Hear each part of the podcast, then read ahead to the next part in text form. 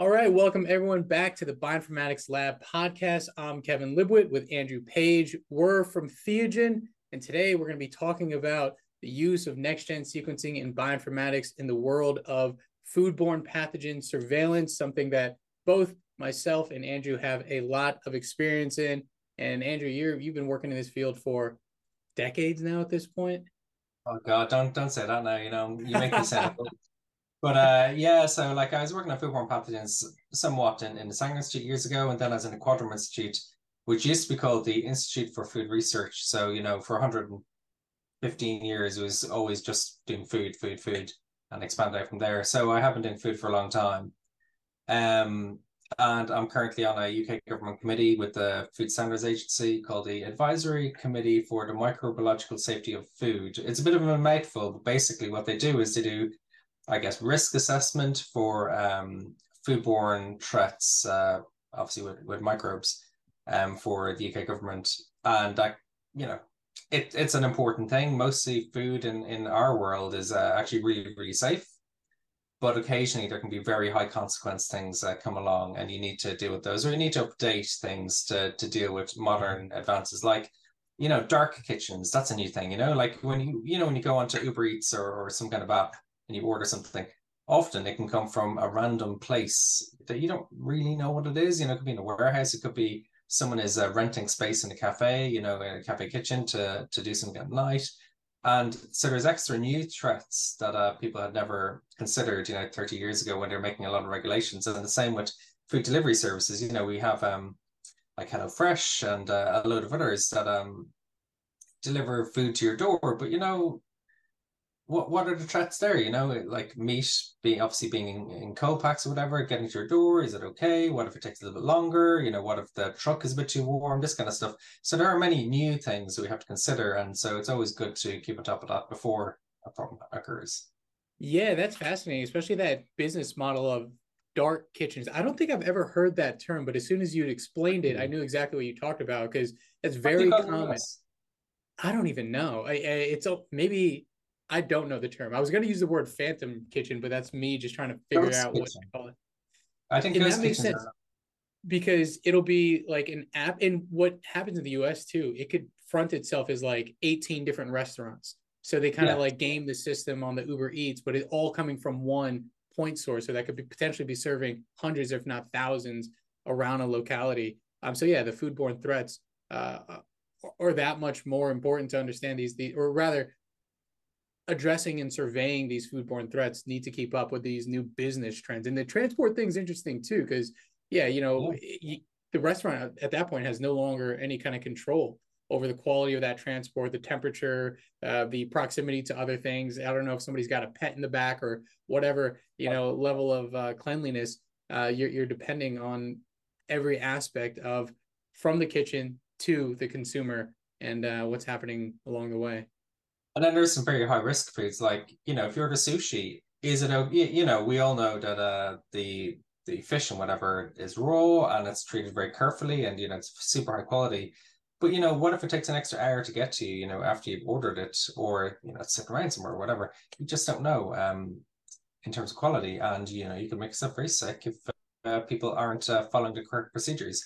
There's also another trend, which is um people setting up, you know, home businesses and maybe they're cooking from their kitchen. I've seen uh, leaflets come through my door here, you know, for people selling um, chicken sandwiches, uh, chicken burgers, and uh, and wings and things like that. But I know from the address that it's coming from a, a person's house, a home, and you're never going to have like the same level of cleanliness or um, operation procedures or separation of things uh, or even training you know if you're preparing stuff in a, in a home as you would uh, in say a commercial kitchen. And you know those are two very very different things. And so you know it is new levels of threats. Yeah. Oh uh, and what you've kind of highlighted on is on the micro environments of the localities and those different kinds of kitchen environments. But then also continuously evolving is the macro scale. I think we've talked about it on the past before the salad from all over the world oh what is it? The well traveled salad right? So we have yeah. super complex supply chains, getting food in from all over the world, uh, plants uh, or, or, plants, agriculture, meat products, dairy products, all the different like. And then in the U.S. too, there's the the ongoing conversation of uh, people's autonomy in eating different types of food, pasture or rather unpasteurized milk, as an example. Yeah, yeah. There's the growing trend and communities who, yeah, want to make sure that they have access to these things. So, uh, food and safety. unfortunately, there are also people who uh, don't like vaccines either. You know, so yes. something like diphtheria, you know, is occasionally pops up, and that's a, a, really old disease that we got rid of because of vaccination and pasteurization. Yeah. And if you're not doing either of those, like, my gosh. Crazy. Yeah, and, and we're we're speaking generally from um, you know the Western world of things, but then also in in different parts of the world, especially where it's a little bit resource scarce. The understanding the supply chains, the cleanliness of food are all that much more amplified in the way in which it can it can spread, and there isn't necessarily that uh, you know source tracking and shutting down and taking foods off the shelves and uh, all the like and, and resources we have here in the U.S. or uh, across Europe. Yeah, I know in the UK, um, they went into a survey of um, food packaging and, uh, mm. like I say, chicken in, in, in, packets. And it was like 90% had uh, Campylobacter jejuni on the packet. Like, mm. th- that's a lost cause at that point. It's so ubiquitous. Yeah. And uh, clearly, you know, it's clearly, I know, something spills on an entire pallet, um, gets contaminated very quickly. And you know, that, so people like in the UK think, oh, salmonella is the biggest threat from say chickens, but actually, I know that uh, most chickens are vaccinated, say in the UK, and, and most they get imported.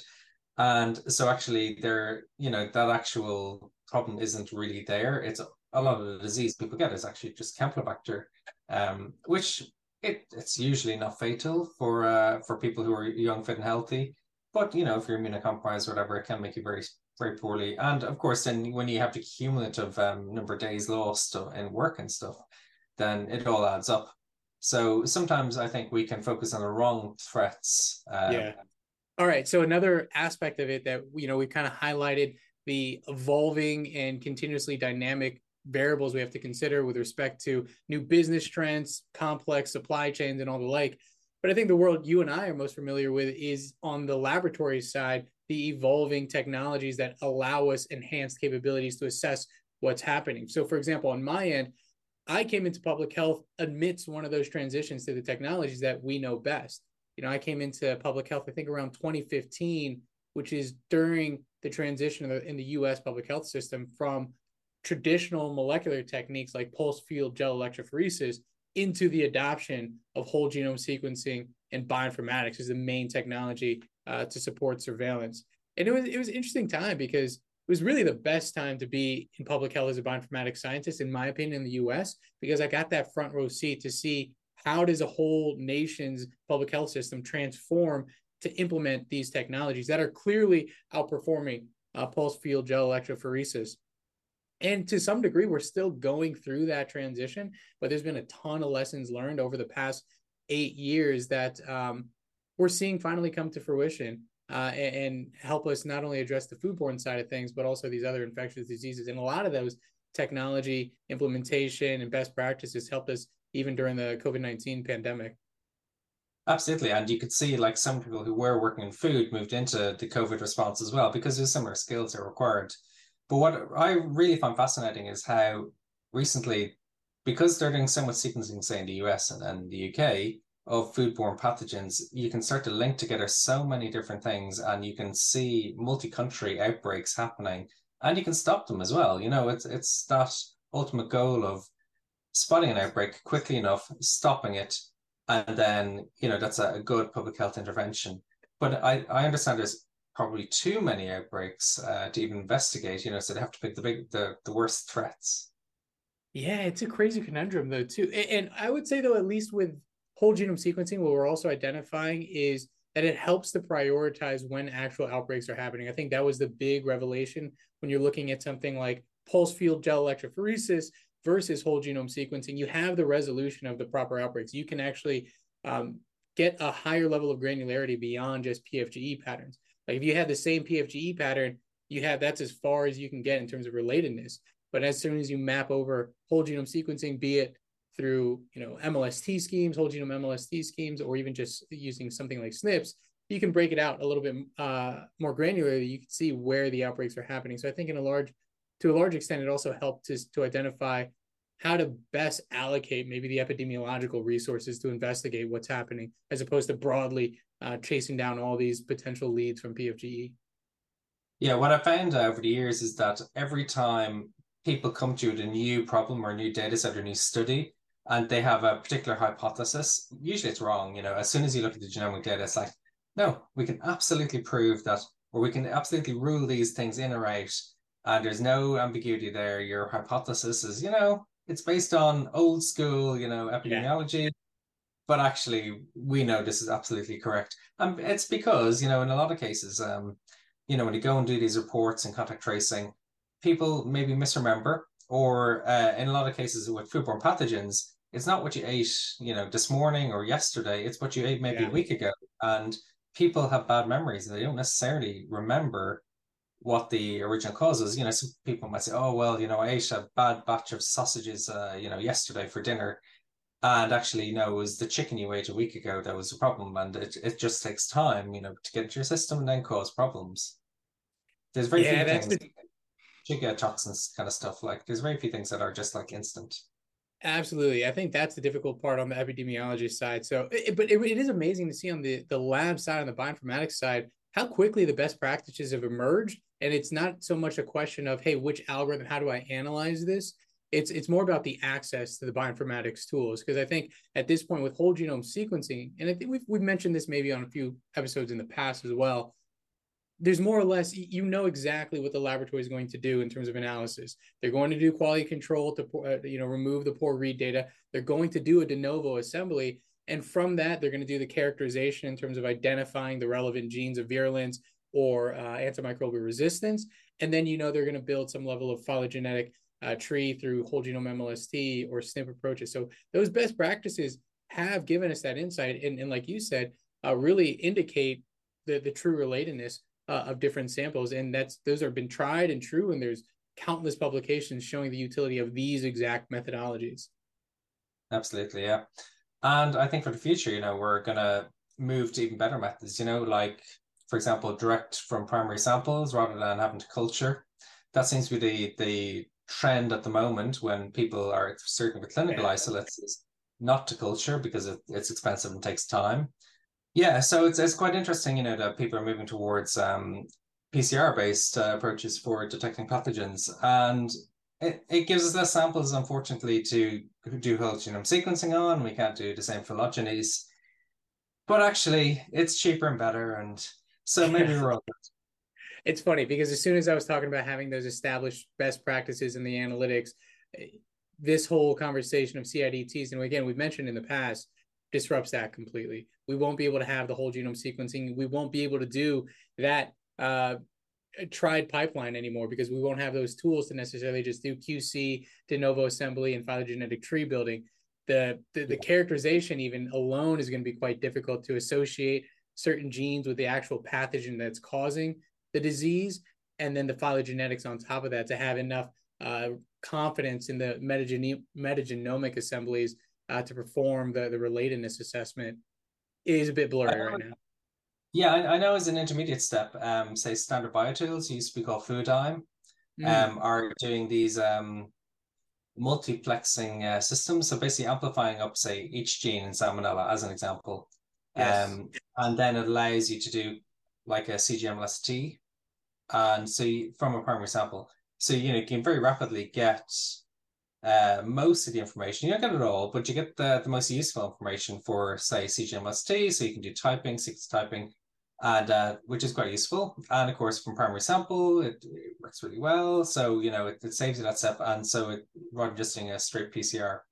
Oh, and, and we're seeing that, yeah, looked at pretty closely by, by folks in the US as the supplement at this point and potential replacement for whole genome sequencing. And so I haven't seen a ton of the bioinformatics downstream workflows. I've heard a lot about the wet lab techniques. I'm not aware of, or maybe it just hasn't come across because we haven't seen that data quite yet of what the performance is looking like. I don't know if you've gotten a chance to see, okay, how does this relate to if we had the uh, isolate uh, uh, assembly and, and map to an allele database versus strictly the amplicon data uh, targeted across?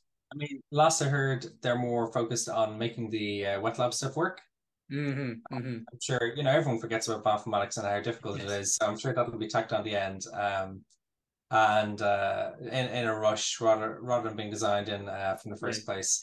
And it is important, you know, and uh, like it's very frustrating actually when you see these huge projects and they focus so much on say one area, say on wet lab and protocol development, and then you know the bioinformatics is kind of this little sliver they hope will get done, you know, magically by the magic button when actually you do need, you know, very high quality um, and highly skilled uh, data scientists and mathematicians to actually go and analyze the data and pick it apart and really identify things. And they should be at the very early stages of experimental design, uh, working all the way through because everything impacts everything else, and you don't you don't want to tack it on the end.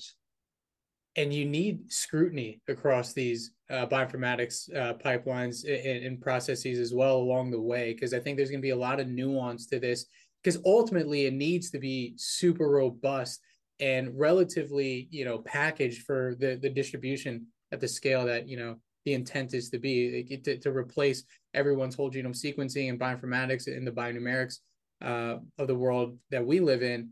It needs to be pretty solid and sound uh, to be able to yeah so, support international foodborne surveillance here absolutely anyway that's uh, been a great little discussion so uh, i uh, talk more next week. And uh, thank you very much for joining me on the Bioinformatics Lab podcast. All right. Yeah. We'll see everyone in the next one.